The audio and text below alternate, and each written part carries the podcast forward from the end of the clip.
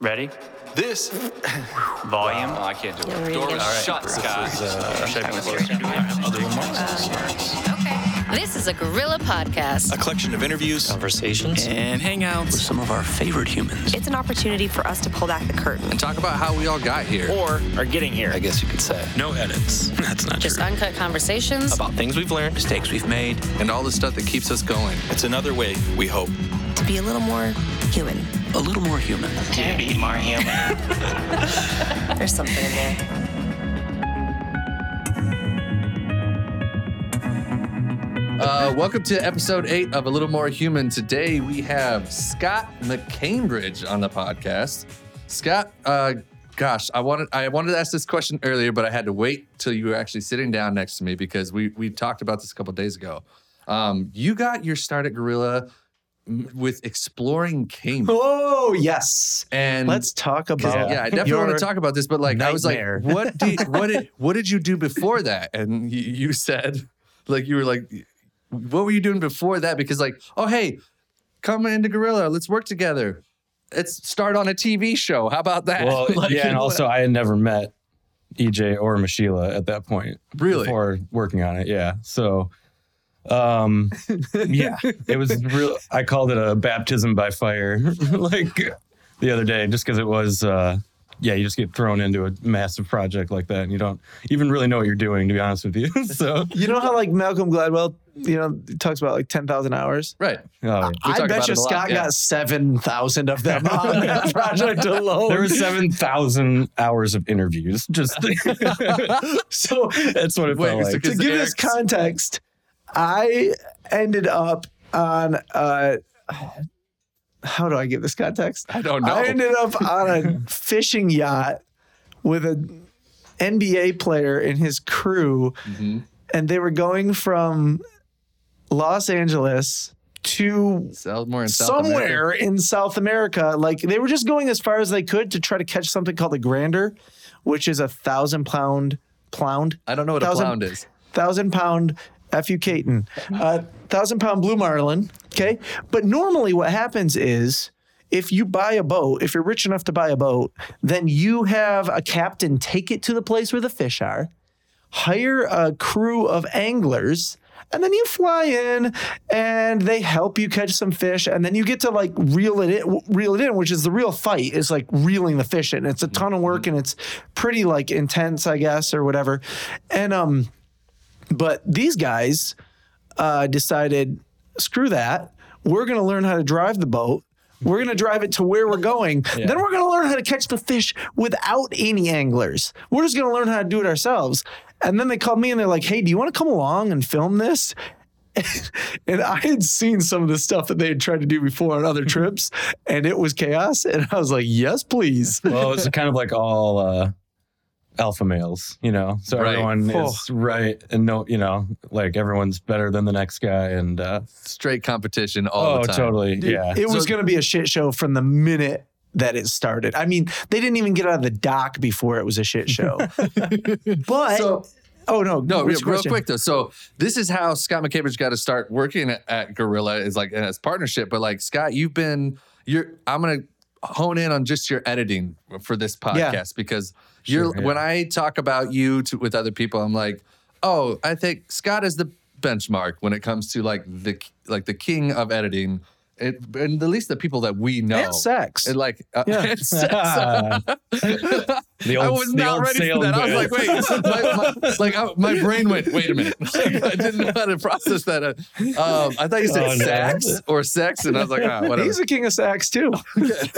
about everything you can think of. I can, yeah. but I, I, but it's true because I, you, when it comes to storytellers, you can craft an, a story better than anybody on the editing floor. I'd say. Well, th- that's the only thing I was going to say on this is I came back with 18 terabytes on a hard drive, and then we Yeah. tried to retroactively turn it into a pilot season of a TV show that we called I, Explain I- Cayman. you didn't try. You did. Well, we tried for a long It time before before, we yeah. did. In fact, didn't we finish it once and then decide to go back and like redo it in Oh, a different please. way? What, Yeah, what Like, did you you- talk about yeah, what- yeah. Remember? Well, well, I guess maybe we should back up a little. So yeah.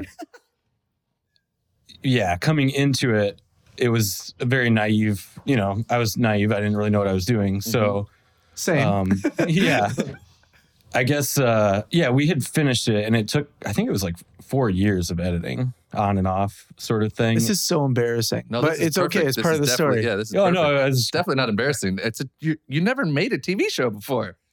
It's a little embarrassing. No, we can get into my, the next project I did, which was seven years later. So, but um, yeah, it was Caleb Slane and I were editing it, Mhm. and uh, he was kind of the reason I was invited to work on it because I went to film school with him, Okay. and then you guys hired him, and he was like, I think asking around, and you know, he people were like, oh yeah, Scott's not doing anything, you should give him a call. So, which is true. I was just up in Traverse City working for uh, Seven Up at the time. Traverse City. Stocking, Traverse stocking City is the uh, the uh, San Francisco of the Midwest. That's Yeah. what he was. It's pretty cool. Yeah, Yeah. it's pretty I always try It's to beautiful. define geography because you know. Yeah, yeah, yeah. Who knows Um, who's listening? but yeah, I just remember it being a really exciting time, uh, just because we were working on something so cool. And before Right. that, it was like, you know, just film school projects and stuff. Right. And this was like an NBA basketball player who had been an all star in his career and stuff. So it was like really cool. Um, yeah, and we uh, we'd go through the scripts every morning and just try to figure out what we were gonna do. And uh, Mhm. yeah, I don't know, man. It was just a real experiment. Like we didn't know how to put a scene together, really. I mean, Caleb did more than I did. He was already good at it back then. But Right.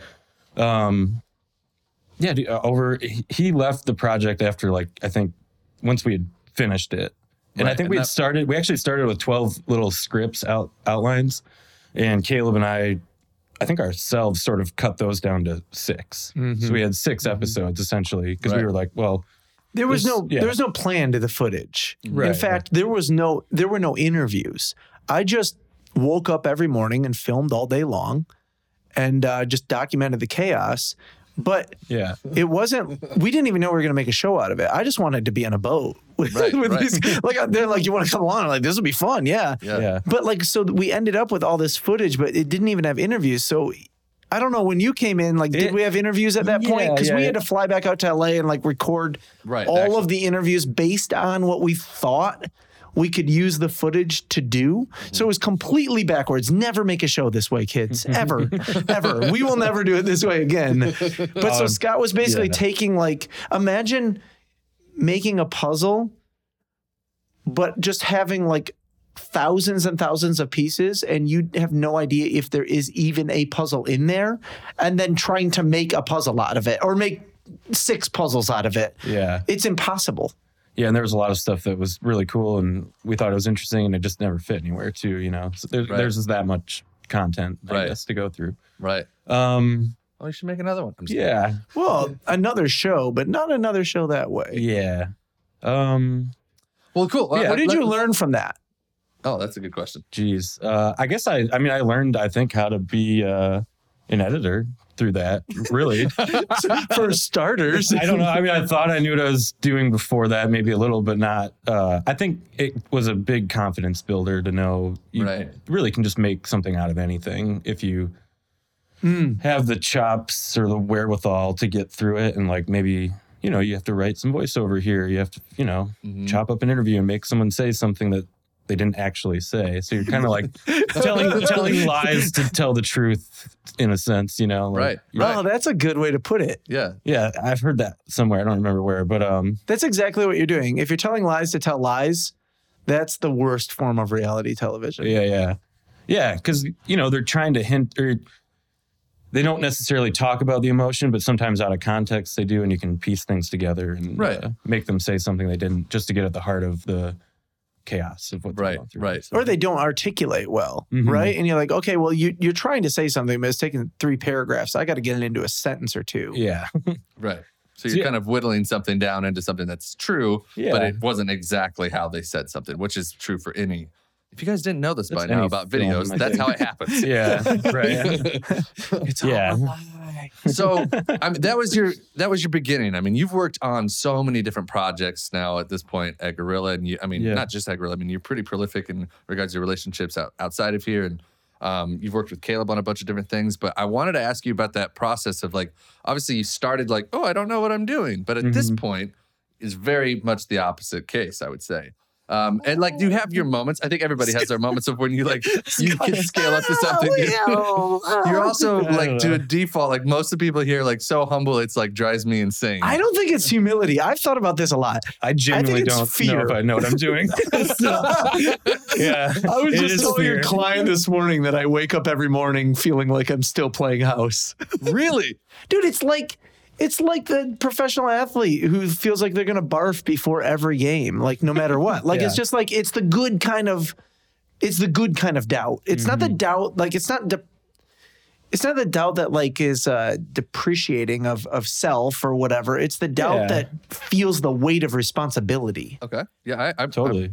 I, I, Yeah. guess like you, I feel like you could feel that without the anxiety. I guess like I don't get nervous before I start editing a project now. Back, you know, even four years ago, I was like, oh God, this is not, I'm not going to be able to figure this one out, you know? Mhm. Um, I mean, you are the king of sex. but the, after all. well, it's attention to detail, you know? like editing, editing, and, you know, uh, that was really we good. can, we can edit that out. we will not. Um, what was I going to say? oh yeah, just, uh, you said even four years ago, it's still a little. Uh, you're like, there's oh no. just yeah there's a tension before you start editing anything where you're just like well i guess you kind of know it'll come together at some point but you want uh i don't know i never feel like i know exactly how to figure it out right when you start you know it's Mhm, more mhm. you get into it you kind of maybe figure out the intro or the first act or whatever and then um yeah i don't know you just kind of keep building it's more sometimes it's just a process of elimination too you know That's like- really good. So you, ta- yeah, I, let's let's Yeah, stick yeah. on that for a minute because I did want to ask you about your process oh sure when it comes to this because like in film world, like you know, there's a script that's written, and then there's the production that actually happens, and like then Mhm. there's the actual editing, and like each stage tends to change the story slightly, but Well, yeah, all you- for for its betterment at the end. And there's different kinds of content, right? Right. Like I think that we should stick on reactive content for a little bit here because a Yeah. script being written is one thing, getting you know a pile of things and crafting it into something Yeah. reactively is another. right. yeah like for instance getting an interview that like uh let's just say a, a three hour interview Okay. and it has to be a five or six minute video and all of a sudden it's like you have three hours of it like Let's just say two of your asshole friends that may or may not be on this podcast captured no, three it's hours out of content and gave it to you, and you had to turn it into something. We've never but that done, happens we've all never the time done that. it happens like all the time on uh you know short documentaries or whatever it is it's uh then it be, yeah it does become a process of elimination more than a process of like how, where am i going to start how you know you don't know so you got to like go through the whole thing and chop it up and then hopefully in an interview like that you'll have those sort of like tent pole story elements like oh i can identify an inciting incident here like a wound for this person and then you know you can kind of put those where they go um, or maybe you find a great way to end it and you can just build towards that But let's know? sti- let's go things that down that, talking about now. Scott. Like I think a lot of editors um come into editing by way of you know you're making your own videos and you're you know either you're a skateboard kid or had a cool media department at your school or what whatever you're just Yeah. making content right you're touching on things though that go far beyond the keyboard and the mouse and the you know Adobe Premiere or whatever the hell you're using. You're talking about something else that underlies that that I think that there are many many editors uh, that don't understand that haven't invested their time in. And so what are you talking about right now? Yeah, because you're Um, I guess I'm just talking about basic storytelling, right? Like, uh, you know, if you're editing a video about a person, or even if you are editing a video about a skateboarder or whatever, there's no reason why you can't uh, build a story around that and make it have a three act structure. but right? that's not something people automatically know oftentimes they'll spend their time getting technically aware of editing yeah, yeah. but how do you educate yourself on these things how did you Oh boy, I, I mean, I maybe it's just an experience thing. I don't know. Like editing That- I so mean- many different things over the, you know, I've been here at Gorilla for nine years, which is crazy, you know, to think. But like we've done tons of different projects, Right. and I guess uh, looking back at some of the early stuff, even when we were doing, you know, those like Amway videos, those analytical science videos, like classics classic stuff like that. But classics of all time yeah, but um, I think even in something like that, you sort of learn how to tell a story out of this. Like, Yeah. what does this, you know, uh, what does this guy want? that's For great. instance, you start there, and you you uh, try to look at him like a character. What what does he want? Where does he come from? Does he have? And when I say wound, I mean like that doesn't mean like Yeah, uh, stabbed yeah, in the chest or you know, something. it's like something that shaped them to be who All they- of our interviewees are bleeding. yeah, it's just a term, I guess, to describe something that shaped them or oriented their goals or whatever. you Right. know, that Where of did you So- learn? I guess what I'm trying to get to is like you're you have a a knowledge of story that really has you know much less to do with organizing frames on a you know in editing software or whatever. Mhm. How did you get that knowledge? Was it books you read? Was it from film school? Was it just because you're working with other filmmakers that Yeah. know more about that and you've gleaned? I think that's probably more so what it is. You know, I, I, I the last part is what he's saying. Yeah. yeah, like being around other people that tell stories. Totally. And just watching movies and listening to uh, filmmakers that I admire. You know, Mhm. I mean, I love uh, commentary tracks on movies or just YouTubing interviews with them. I mean, I that's like a hobby of mine. You know, I, That's really, I mean, quite insightful. I, I think a lot of people can actually watch that stuff, but they're not necessarily gleaning all the insights that are actually occurring in those moments because it's a lot Yeah. harder to like watch something and then actually do that something. Like, right. And I, you know, you take something that's, you know, someone like Paul Schrader says, for instance, or whatever, you know, and then you obviously you're not doing it on that scale, but you can uh, be inspired by that and think about any project you're doing and just pretend to be like, oh, well, if, what would he? How would he do this? You know, Mhm. You- that's great. that kind of stuff. That's like, really great. Yeah. um, yeah. And then uh, I don't know. Sometimes those filmmakers will drop things that inspired them, and then you can go watch those things. And you know, there's a movie I watched the other day um, called Bad Day at Black Rock. Never heard of it. Came it. out in 1955, and I only watched it because um, uh, what was it? It was some article written up about uh, Paul Thomas Anderson. He was talking about that was his film school or that movie. Really? The commentary track uh, for that film was kind of like he he really took a lot away from that. And I watched the movie. Came out in 1955, and I was like, this is timeless. It's amazing. It's an amazing story. It's a great movie, and you know Really? the pacing is great. And you think like sometimes I think, uh, oh, you're like, oh, it came out in 1955. It's going to be kind of dated or slow or whatever, you know. But it's, it's Oh, it's a dude, great, some like, of that, like- movie, you know. That that's a really good thing that hasn't been brought up before is that there's so much content being created every day right now and hmm you know we're in the sea of that as well with our movies there are there is just such a legacy of Oh my film gosh. History and, Oh, you, man, and, and yeah. i don't mean just watch it so that you can like claim to like know about film history the maltese falcon is a great movie Yeah. right sunset boulevard is a great movie like these Mm-hmm. you know and i'm not even like obviously hitchcock movies or whatever right but go back some of these films are incredible they yeah. are just as fun or more fun to watch than most of the things that came out this year Oh, dude. and they've been yeah. made so long ago that they, they hold up Oh yeah, really. so well. well, hmm Yeah, and the They're just the genius yeah, they're just uh, I don't know. You can take a lot away from that just watching those things, and the movies like that don't get really made anymore. It seems like you know, so it's uh, to find things like that that are timeless and still hold up.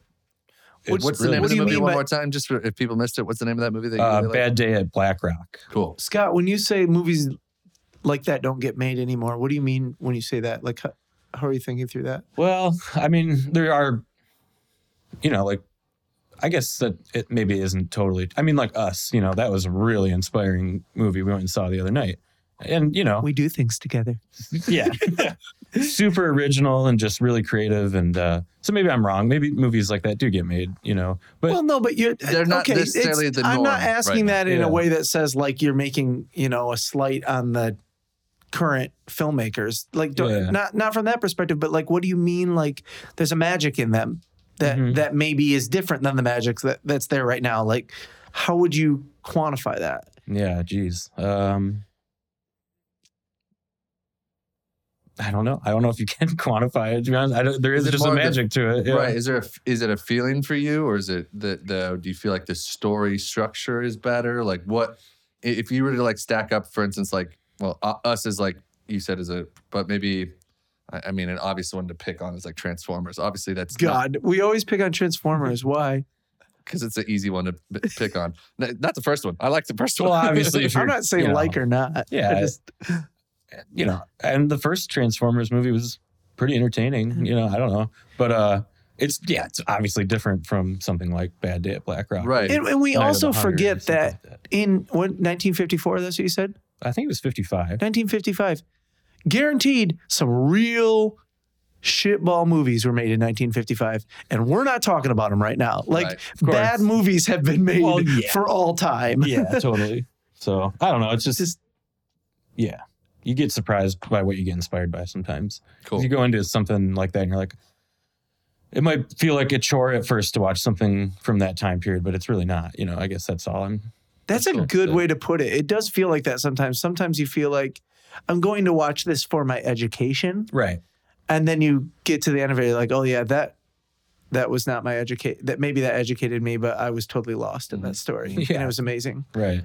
So you kind of touched on two, a couple of things that I wanted to uh, ask you a question about. But like the first one is like, so why did you land on editing? Was it simply because in film school you're like, this is the arena that I think I'm going to be good at? Because I think you also have directing chops and uh, you have directed things and you've you've also acted in a few things. But like you've you've you've done a lot of different things in this world. But I'm curious why you keep kind of coming back to the editing and why it's stuck so much within you.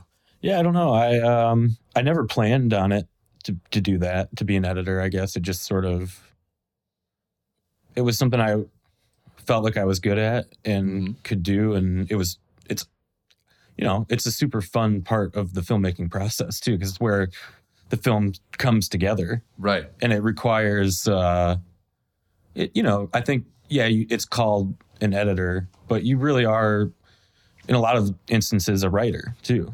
Mm. You know? And a director, Yeah, I think. Well, the, in the some editing cases. and the directing go hand in hand. I mean, you have an editor and a director have to work together, and like they have to be on the same page and be able to talk about story and things like that and figure it out together. You know, I think it's it's pretty rare when an editor just goes off on his own and just does it. You know, I yeah, So- I we've talked about you and I have talked about this a couple times before. Like I feel like especially on documentary films, mm-hmm. the the crediting is not very it's not accurate. I don't think. Like if there's a film that's documentary, like say Scott and I are working on a project together and it's, you know, captured content and it's being crafted into a story, you know, I'm going into the capture stage of it, the production stage, with an idea an orientation towards where I want to go. Mhm. Um, I have objectives. Right. I have storytelling notes that I think I'm going to hit, that I'm trying to hit.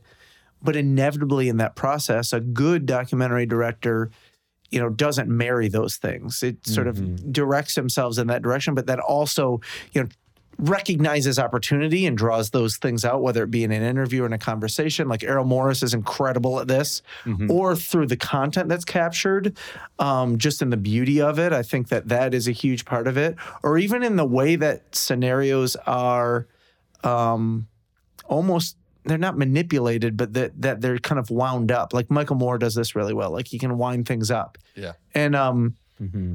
And I think, but you do all of that, and that is part of directing. And then you hand it to this person that you have to trust so much that mm-hmm. then goes and takes all those pieces and forms them into something that inevitably will add a completely other layer to what you just did. And mm-hmm.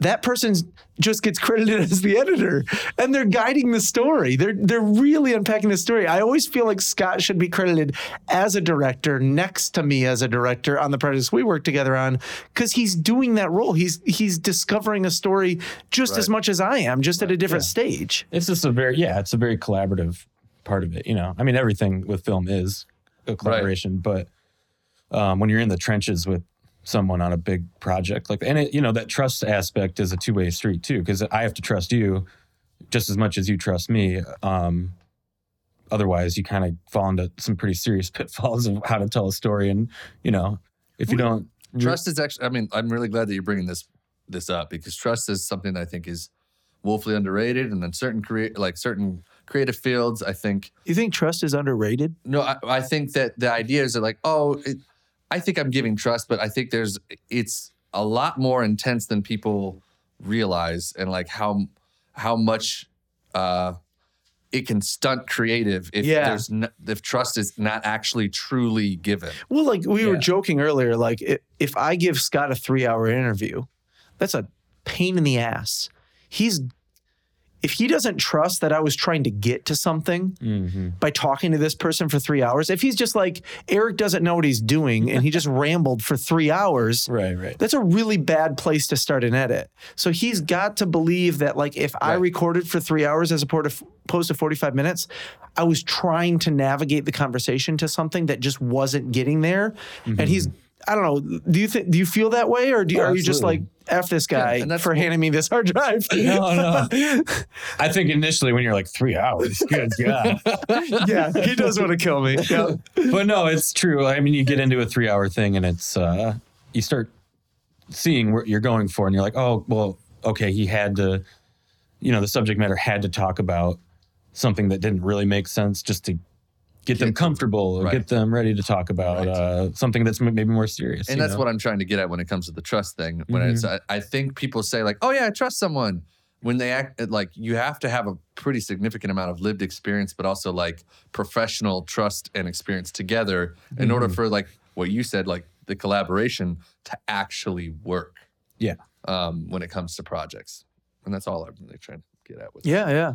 Um, so next question, what are your favorite editing hotkeys, Scott? no, Everyone is dying to know. Oh, no, I do. Uh, what, what is Oh, that was a joke question. Is there this or no, I want to do actually. You answer it for, for all you editing nerds out there. Here we go. Actually, uh, I uh, Adobe Premiere is such a mess to me that um, There goes that sponsorship. no, I just it's I always I love that they put the Final Cut Seven hotkeys as a like. Option 'cause You, Preset. you still use. It's still almost use like they're they know that it's like that was obviously the best program to be editing with. So now that we have three listeners left, Yeah. moving on. sorry. Hockey talk with Eric and Scott. I uh, I have a question about your projects because Okay. you you've worked on a whole bunch of them, and actually, uh, shout out to Father the Flame is actually Yeah. coming out in June, right? What is the date that is coming out? Something that you've been working on June 4th, I for think. 7 years Mhm. with Chad Terpstra. Um, Mhm. And it is something that premiered at the Chicago Film Festival. Distributed by the Orchard. Right. It's distributed by the Orchard. It's Yeah. a pretty big deal. Something you've been big working deal. on for seven years. Yeah, since um, yeah, 2012. So Right. And this is something that Yeah. you talk about like long standing that you've been working on and editing. Like, I don't know how many times you, re- you revised that sucker. I don't Th- either. This film is beautiful. Talk it. Talk, talk to us about you know what drew you to it, and uh, maybe that'll make people want to go buy it because that's worth doing. Yeah. Well, I guess initially it was just some. It was a. It was an adventure. It was fun to go with your friends and go make something, you know. And it's the idea of it started as a short film. Okay. So we were that was what we were going to do, but then we ended up putting together a little trailer out of some of the things interviews that we got, and just out of that, uh, a lot of cool themes started to emerge and just cool, interesting characters that we wanted to get to know more, and Mhm. we started showing that to people, and then we were really encouraged to try to just go make a feature. What's it about? Oh, sorry, yeah, You're a storyteller, right? I don't know. That's Just kidding. uh, the film joking. is really about uh, the craft and culture and history of tobacco pipes, but even deeper than that, it, it's about legacy and family and leaving. What do you leave behind, and like how do you, uh, you know, yeah, just the legacy of not just the tobacco pipe, but just ideas and That's cool. That's why- genre wise, what would you compare it to? You've told me a couple times, but um, like f- what kind of film does it? I'm just saying, like, if or- you, you know, uh, It's a feature length documentary, It's been by the way. compared a lot to like Jiro Dreams of Sushi. yes, Yeah. yes, yes. Okay. that's Just in I that did. sort like of that's style. not It's a like a- movie about sushi. no, no, no. Yeah, exactly. And just, uh, um, yeah, even one of the people at the Chicago show, the or the film festival, said that it reminded them of that film. So that even on our poster, we kind of like put that on there because we're like, that's really cool, you know. That's awesome. Um, yeah, it's cool to just be compared to uh, an amazing documentary, you know. It's Right. like- Right. So you guys embarked on the journey about seven years ago, and like like most things, when you're like a young filmmaker, you're like you you have no idea what you're actually signing yourself up for. oh no. Um, No. and I, like, I mean, Documentaries for are the Can't- worst on that. Doc- yeah, but- but like, Francis instance, Camp Mana, you're like, you, you guys started it off, and like everyone was like, it's gonna be ten years before this thing comes out, and you're like, no, it's not. Yeah, right. No way. And it definitely took that long. that to was make it- 2007. right so but like th- Yeah. this is but like there's some there's some wisdom there that like you have to like kind of mature into even in the creation of something like this Oh yeah, I mean it's it's int- you know you talk about exploring Cayman and that took so many t- so long and you're like oh you'd think maybe you would have learned something from that process and then you dive right into another documentary that had no plan whatsoever and we just started filming and filming and filming and go chasing uh, themes and characters and things like that and I, sometimes we just did everything backwards essentially. In your you know, defense, but- though, exploring Cayman's fun. Uh, Father the Flame's a little better than exploring Cayman. So I think My- you, learned, yeah. you learned a couple things. we learned a few things, but man, we uh I don't really uh yeah, I don't know. It was just such a process, you know. And we didn't edit the film for seven years. It was an on and off sort of thing, you know. right right But the editing really started in 24 towards the end of 2014 when we got back from our trip to Europe and started having having we had amassed a lot of footage at that point and actually kind of had filmed all the characters that we were wanted to explore. And then, you know, oddly enough, you get to a point where you have way too many characters in a three hour movie and you're like, this is not uh gotta whittle yeah. yeah, maybe talk about uh, if you don't want to, that's fine. But uh, Sure. you know, Mashila, what was Mashila's role in that process like? Because Yeah. you guys, one of the hard things about this sort of filmmaking, right, is you get so no any sort of filmmaking is you get so close to the subject matter. At some Yeah. point, it's hard to see straight. And when you're looking at a three-hour edit, and you know no one's ever going to watch a three-hour edit. Oh yeah, totally. How do You you start killing your proceed from there? darlings. Like, what do you do? Um, yeah, well, I guess uh so as we were talking about like um as we were talking earlier about how directors and editors have a, a trust relationship, you know. I think you know Chad Terpstra, the director of the film, and I were, were working really hard on it, and yeah, it's exactly what happened. We got way too close to it, and we didn't. We became friends and acquaintances with all the subject matters in the film because we'd been mm-hmm. spending time with them over the mm-hmm. years. Oh, and so Oh, to us, it was like impossible to cut any of them. right out, you because know. you're like i know this person i care about his story i want them to be Yeah, it's like- featured like, all of the They got to be in there, you But know. it's hard to be the objective audience at that Right. time. Yeah. And so when Mashila came into it, we showed him like a two hour and 40 minute cut. And he was like, man, this is awesome. It's all there, but you really got to. And Ross, too, said the same thing. Like Ross Vandewa said, you know, you got to just get rid of some characters, mainly because it's not that they're not interesting or good. It's that thematically it's very redundant because mm-hmm. this character over here is kind of, yeah, they have a different story, but the heart of it and the theme of it is the same as this one over here. Mm-hmm. So you have to choose which ones you want to use and which ones you don't. Otherwise, it just and that's when you just go cry for a little bit yeah. I mean, you yeah, exactly. You're just like, man, this You're killing So, your friends you know, out of the movie. yeah, it's really not an easy thing, you know. And I think there was a little bit of that with Camp Mana too, like for sure. having tough conversations. Like, hey, I had to cut you out of the movie. I'm sorry. you Yeah, we cut blah, out blah, blah. you cut out Three entire characters. yeah Yeah. Yeah, so it was hard. It's not an easy. It's hard to talk to those Yeah. people and let them know. It's like a breakup phone call. yeah. It's like you're, I'm calling to tell you that all your hard work won't be on screen. hmm Yeah, and they dedicated their time to it, and they opened up their lives, and you know, you would have go to their houses and have dinner with them and their families, Yeah. and like you know, so. Uh, but you know, the I guess sort of the silver lining of all that is is it those stories are going to be way better in a short form mm-hmm. than trying to cram them into some mm-hmm. overly mm-hmm. you know over spilling film you know just too much so those we have so many like little um, characters that will make incredible short films now, and those will actually be way more uh, powerful for them, I think, in their Yeah. you know stories. So, but yeah, it was just a. I guess Mashila came in, and his role in the whole thing was really just to um, guide us into a finished film, you know, that was made sense, beginning, middle, and end, and um, yeah, but I guess to sort of put it in uh, or frame it in a way that people can understand. We had a two hour and 40 minute cut. He came in, helped us cut it down to 98 minutes. okay So massive, you know. And a we, long time yeah, and we screened that uh, for the audience, for the Chicago Pipe Show audience. And even afterwards, everyone loved it, obviously, but a lot of the notes we got were, oh, it still feels a little too long. You know, we're like, oh, great, Oh, that's no. weird. and it did feel long. I mean, even for us as filmmakers watching and it was like, ah, yeah, that's we got to do something. And then just diving back into it, we ended up cutting it down to 68 minutes, which was really weird to be like, we cut a half hour out of this thing and we don't even miss like what we, well, some of us missed it, some of us didn't, but um, I'll talk. We'll have chat. another we'll have, we'll have conversation. chat on the Yeah, yeah. podcast at that point. Exactly. And they'll be like, "Oh, there's so much I missed." I know this isn't one of your questions, Caton, but there is something in this that like fast that fascinates me. yeah. Is um, there's just there's this. I know I keep on referencing Malcolm Gladwell, but you know, in Outliers, right? He writes about this idea that you know, uh, Bill Gates has an incredible intelligence and you right. know, uh, incredible talent, Mhm.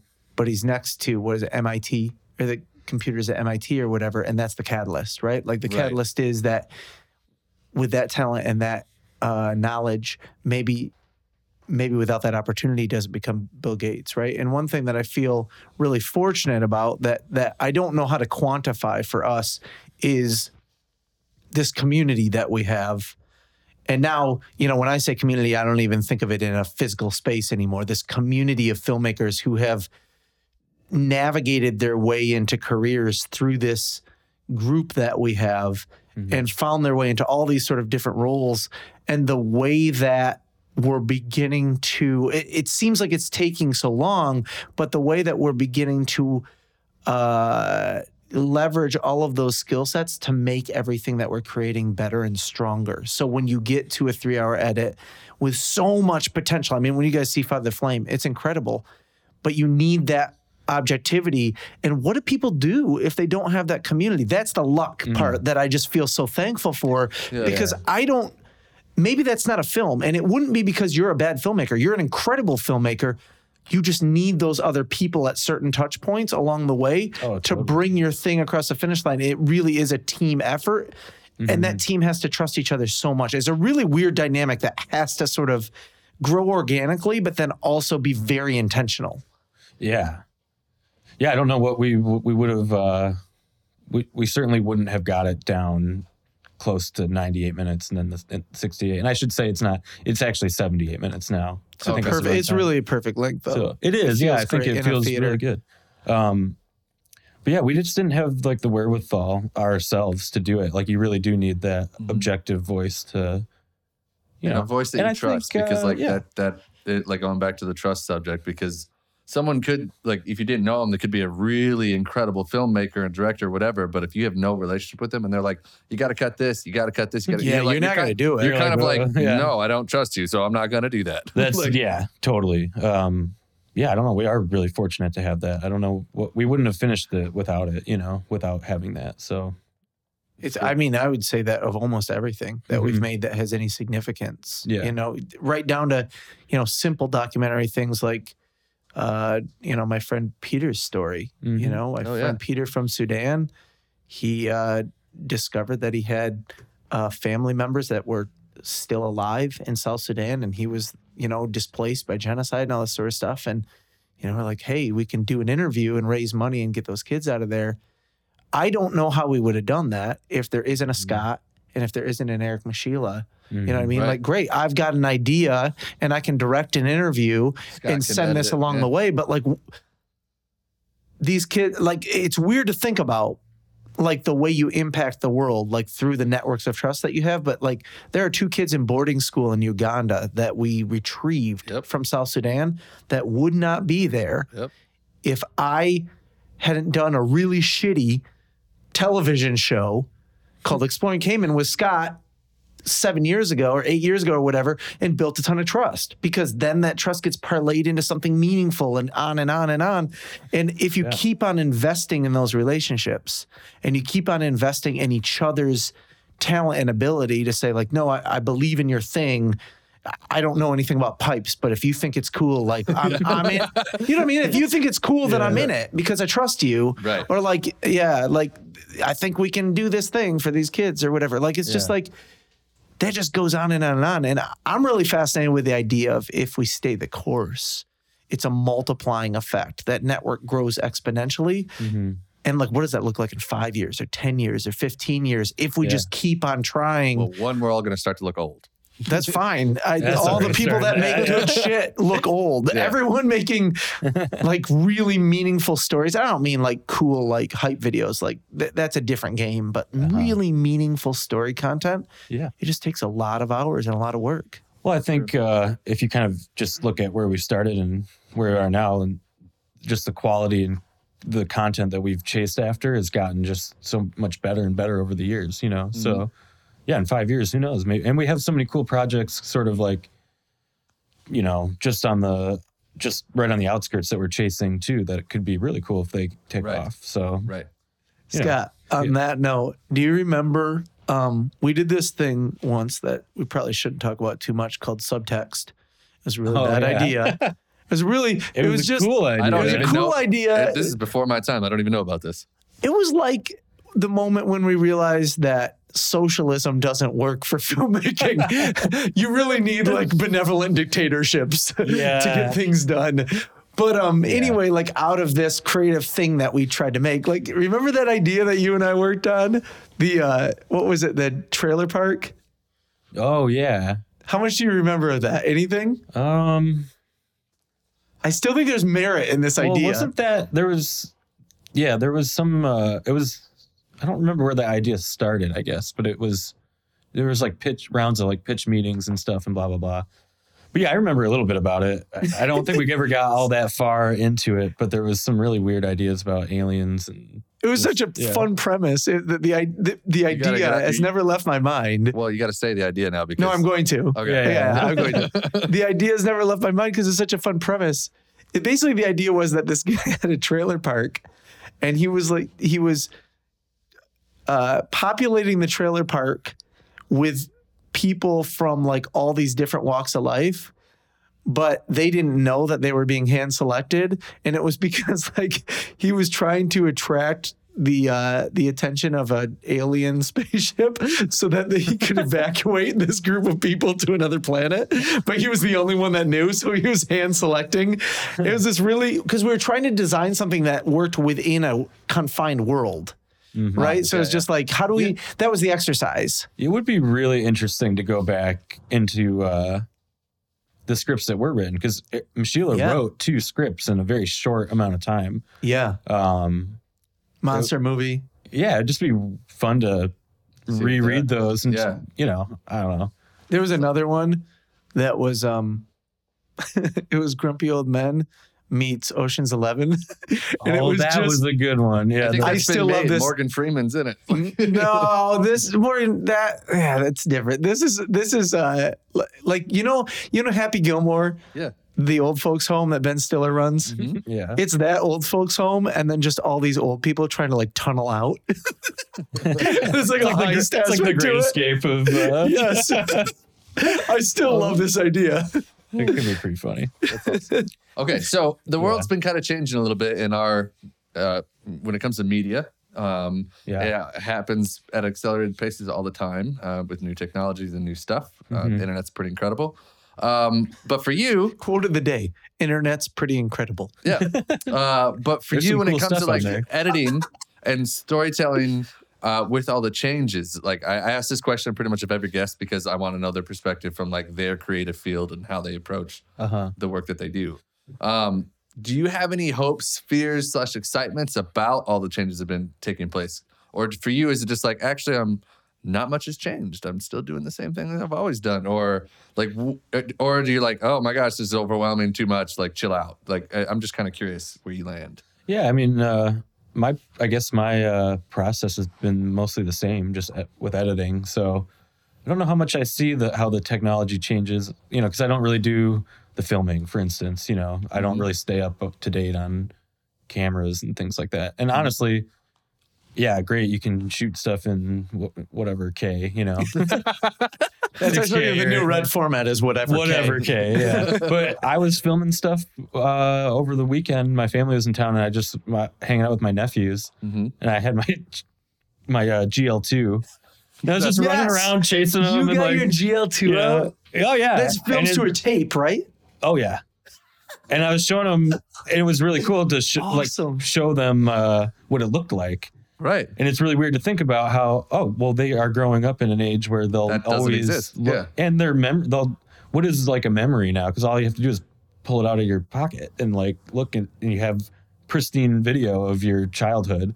I don't have that, you know. So like yeah. but I showed them what the tape looked like, you know, on the little LCD screen, and uh, they were like, "It looks so old." It is so because it does kind of look like retro '90s or Right. whatever, you know. And I'm like, "Wow, this is uh, it's weird that a Canon GL2 is starting to look like old home videos." Oh my stuff, god, you know? yes, definitely. But it was I don't know, but I was telling him I was like, I don't even think I can put this on the computer anymore. I don't even know if there's an option to do that. Like, You have to For sure, find some yeah. old technology to For- make it work. I Yeah. think like in the question you're asking though, it, it is a good one. Is like, what is the relationship between storytelling and format, right? Because Mhm. I think that Mhm. we are living in.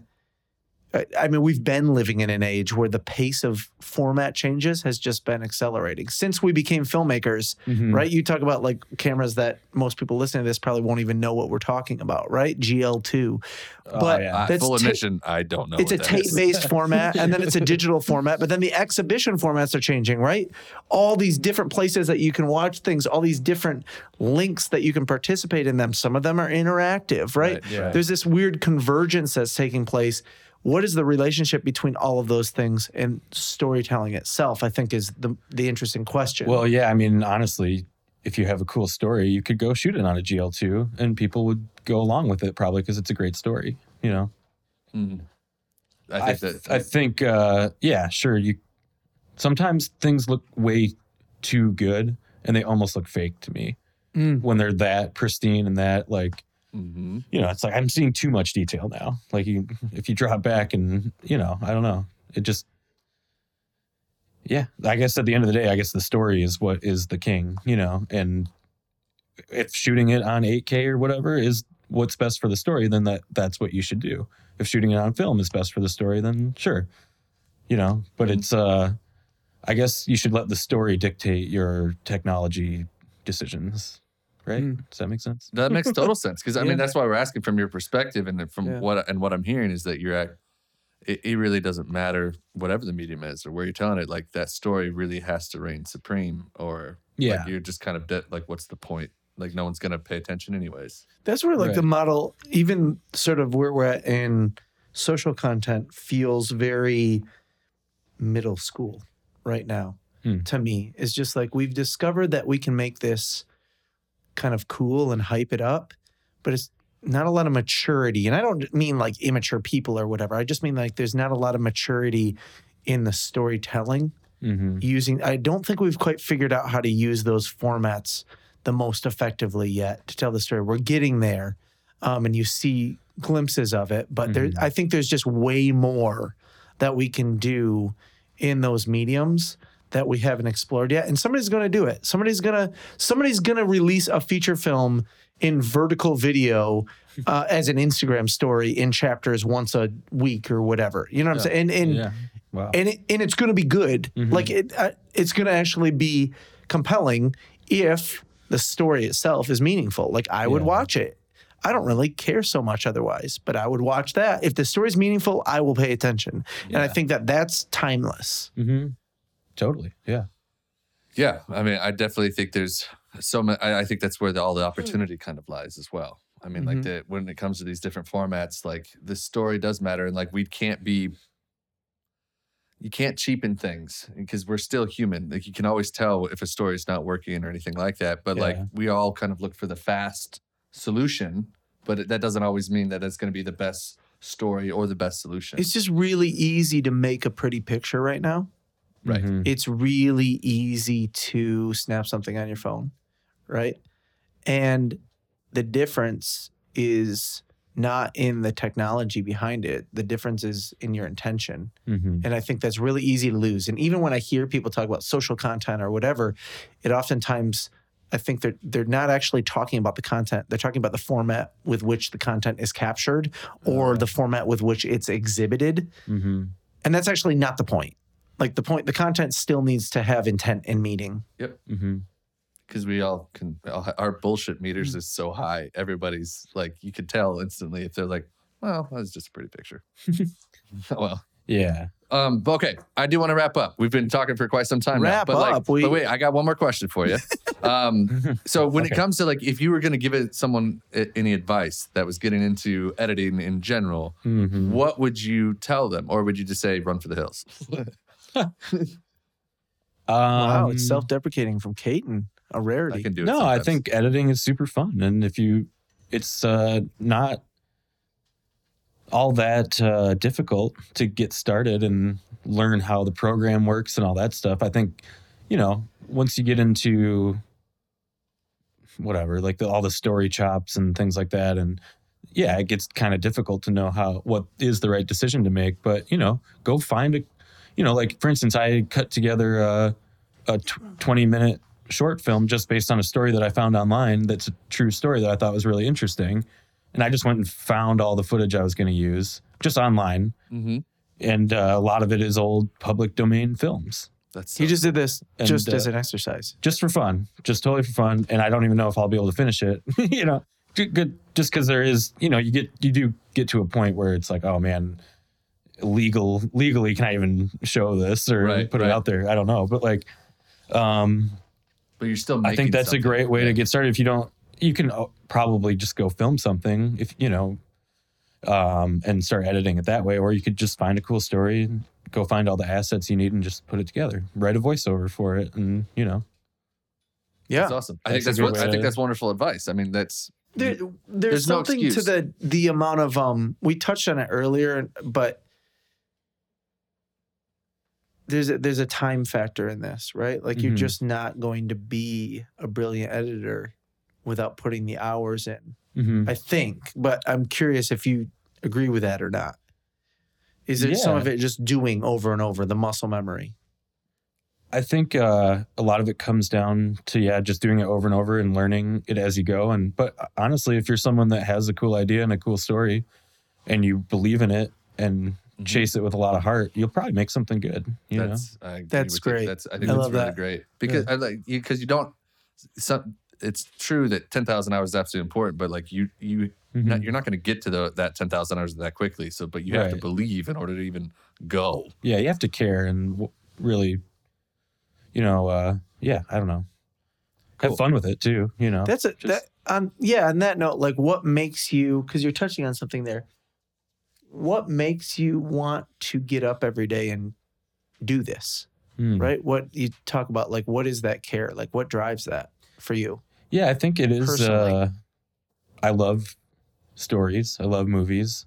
Um, and it might sound, uh, I don't know if it shallow is the right word, but it really is kind of just that simple. It's just a, a love for it, you know, and it's the, something that I've loved for so long, you know, and I've so cool. done this for a long time. And obviously, you know, you do it at certain levels or whatever, but Mhm. you know, I've been making little stupid videos with my friends since we were te- like 13 years old or something like that. I don't, you know, so it was always just something that I was drawn to. That's so cool. I don't know. That's so cool. Yeah, sometimes the simplicity is the, the thing that makes it the most interesting, right? I don't It's even, like- yeah. I mean, I question sometimes if you even really need to have something to say in something. Like it can just be cool. it can just be entertaining and fun, you know. Um, I think you can get a little lost sometimes in just overdoing it and trying to say something too much, you know. Mhm. It's like it can just be fun and cool and interesting and That's it. out there. And yeah, yeah. just- yeah. I couldn't agree more with that. That's yeah, awesome. you don't always need to leave someone, you know, with some deep message. Sometimes, I mean, some of the best things just create a feeling, Mhm. you know, or Yeah. take you to a place. yeah, yeah. Cool. I, that's uh, that's all the questions that I have, but I did want to leave the door open for you if you want to ask me a question or ask Eric a question, um, because I, sometimes interesting things happen in that because Yeah. we don't know. It, it's not always turned on us. So Oh, for sure. Well, I mean, Our guests don't always turn us on. I didn't say that. He said that. well, you know, You I- do, though. Yeah, yeah. Sex guy Very- or whatever you Yeah, said. king of sex. King of sex. Got it. the, the sex, sex. Yeah. I don't know, man. King of sex If you don't have one, it's also okay. well, I, I bring it, you do have one. I can tell. bring it. I mean, I would be curious to know like what you just asked me, like what gets you out of bed to go and, or for both of you, you know, like to go do this stuff. Like why, Oh, yeah. why are you driven to make films? And you know, Do you want to go first? No, you can. I can go first. Okay. Um, I the reason why I do this, especially at Gorilla, Mhm. um, I- like because I'm a producer and I I definitely have some input when it comes to story and all that kind of stuff. But I know what it's like to work in an environment and in a job that has zero meaning and zero fulfillment to like mm, my soul mhm, and I really didn't necessarily go like, "Oh, I'm going to work in film because that's going to be fulfilling." I just knew that I wanted to work with people and subject matters that I had more meaning than a paycheck. mhm, And so for me, everything involved around like Gorilla has been for uh, the love of the people here and the love of the different projects that we've worked on mhm. and like they continue to motivate me at different times uh, and, and in different ways. I definitely have my downturns, and I definitely like because this is a hard job. I mean, Yeah, like yeah. like this is just a hard career field, and like sometimes you're gonna work seventy hours weeks, and like you're like I'd like to go home and like just hang out with my kid, you know, like that kind of thing. But there's still this. I know what it's like to do the other thing, which is which really sucks. And like you can work a nine to five and like and make good have good benefits and have Mhm. cool downtown parking and like all this other stuff. But like if you don't care about it, it's really hard to continue doing that. And Mhm. I just had, saw so many people do that for their whole life and like they, they like have hollow eyes. And I don't want I don't want that for me. Yeah. Um, and I don't want to pass that on to my kids. So I'm like I want to work in something that like gets me excited and Mhm. that I can believe in. That was a great answer. That was good. I think for me, it's evolving. Mhm. It's always evolving. I think that if you had asked me right out of film school, I think I would have given you a pretty stereotypical film school kid answer, right? And then you ask me again after, you know, Gorilla sort of reactively starts, you know, exploding with creative things and cool people and all this stuff. Like I definitely would talk more about the community, right? Or as I, you know, start to have a family and I am actually sustaining a life this way, or reaching the goal of making a feature film that we started writing in 2005. Like those are all benchmarks where at that time I probably would have told you something different Mhm. for what gets me out, you know, out of bed in the morning. Right now, like honestly, it's that I think that we have a lot of social influence with the things that we create. That's the thing that compels me the most right now. And it's we're in the Midwest. You know, Mhm. we have these other offices that help us do what we need to do, you know, but uh, our core, you know, sort of creative team is still here in the Midwest. And uh, there's just some stuff in non major markets that goes on, you know, socially that, you know, has roots in some of the worst parts of America. Mhm. And Mhm. we are, we have our hands on the tools that have done the most to change that. Mhm. You know, Right. Films like you know in the heat of the night like i would argue have done as much for culture as anything any social movement anything just changing mindsets slowly changing mindsets. Right. we get to use the tools that we have to do that in our world that we have you know in our spheres of influence. So for me like sometimes that's making a film. Like i talked about peter like i can leverage this tool to help change the life of someone that i don't know and help my Mhm. friend you know that's amazing Yeah. and I love that. And other times it's knowledge. It's that, you know, at Gorilla, like we opened the doors and we wanted a diverse community. And in Grand Rapids, Michigan, like there just wasn't a diverse community. It wasn't happening organically. It was very homogenous. Mm. So we said, what's we, we got to ask the question why, right? And so now we get to use all of this energy and talent and experience that we have to try to empower you know the future creatives and the future filmmakers um, so that we can have a more diverse like filmmaking community. Like i really really care about that stuff. And you just sometimes i just get out of bed in the morning and go like if i don't do this who will? Like who's gonna? And not in a way that like is deprecating to someone else. It's just like in my position i have these tools and i am in this environment i get to use them Mhm. i get to choose how i use them Mhm. and I think like that is the thing that like makes me the most compelled on a day to day basis. And, uh, but I also think like it's changing and evolving. And that's part of what's really fun about this job is that it does continue to re-inspire you in different Oh, ways. for sure. And you don't lose those old inspirations. You just build on them. They become this sort of like body of inspiration. Yeah. So all those things that have inspired me before, you know, community, you know, learning to make feature films, you know, where I love working with clients. I love working with clients because I love the relationships, Mhm. right? Like all of that stuff that doesn't go away. You just keep on adding to it and it creates this really robust, incredible life that, yeah, on the hard days, like sometimes I get up and I go like, oh, this is this is a difficult job. But then I just try to imagine my life without all of those things being a part of it. And I I can't. I just can't. Yeah, I think that's a big big piece that I want to like, I, and I also think it's important for like those that are like uh, have only worked in the creative field. Like, you, you should you should fit like I, maybe not like they probably won't because they're going to stick to their guns. But like, if you're not working in something that you don't care about. Like it, sometimes you don't know what you Yeah. have, like, Mm. and that's like There's Perspective. a lot of people that like get a job because they think they have to get a job and go to college because they think they have to go to college, but didn't have the self awareness at an age to like go, oh no, I need to pursue something that has some kind of like. but that's what I'm talking about. That's empowerment. Yeah. Right? That Yeah. someone needs to be empowering you to to be brave enough to make those decisions. right to leap, Yeah. to jump, like, and that's Yeah. what I mean, and like I really like. It's really a good perspective just to remember, like, oh, not everybody get gets to do this. So remember that it's actually a gift on some level. Oh yeah. for sure. So yeah. much. It's funny. Uh, what you were saying kind of reminds me of. Um, so Evan was one of my, uh, or he was. I guess he wasn't really an Evan Koons, Evan Koons. he- Yeah. Yeah. Uh, who was you yeah, we just interviewed last time, I week, guess. yeah. Episode But, six or um, something. seven, yeah. Seven. Yeah, he told me once when I was at Compass. Um, That's a film school. Yeah, sorry, jeez. Sort of. I'm like, sort of, yeah. It is a film school in Grand Rapids, Michigan. When you guys went, maybe not. Anyways, he told me once um, when we were working on something that, and he heard it from somewhere else, but he said, "You know, you're in, you know, you're in the heart of your, how did it go?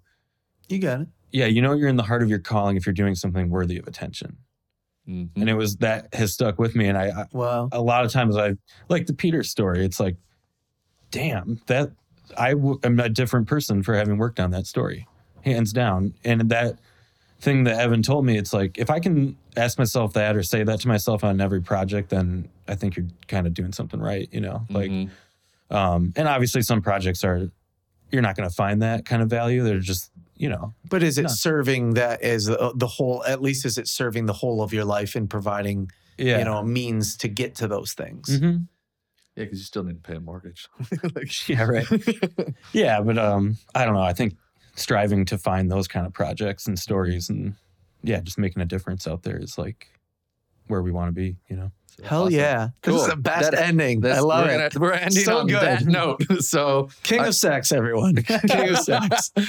Scott, uh, thank you for being on uh, the podcast. I really appreciate it. Yeah. Um, it's it's always weird to have like sign offs with thank yous with people that you know really well, but I really appreciate you taking the time to be on the podcast and uh, you rock. And I appreciate you not being a dick. I appreciate you not being a dick, but that's not always. No, I'm just kidding. All right. Uh, Cool. Thanks, everybody. guys. Yeah. All right. Bye.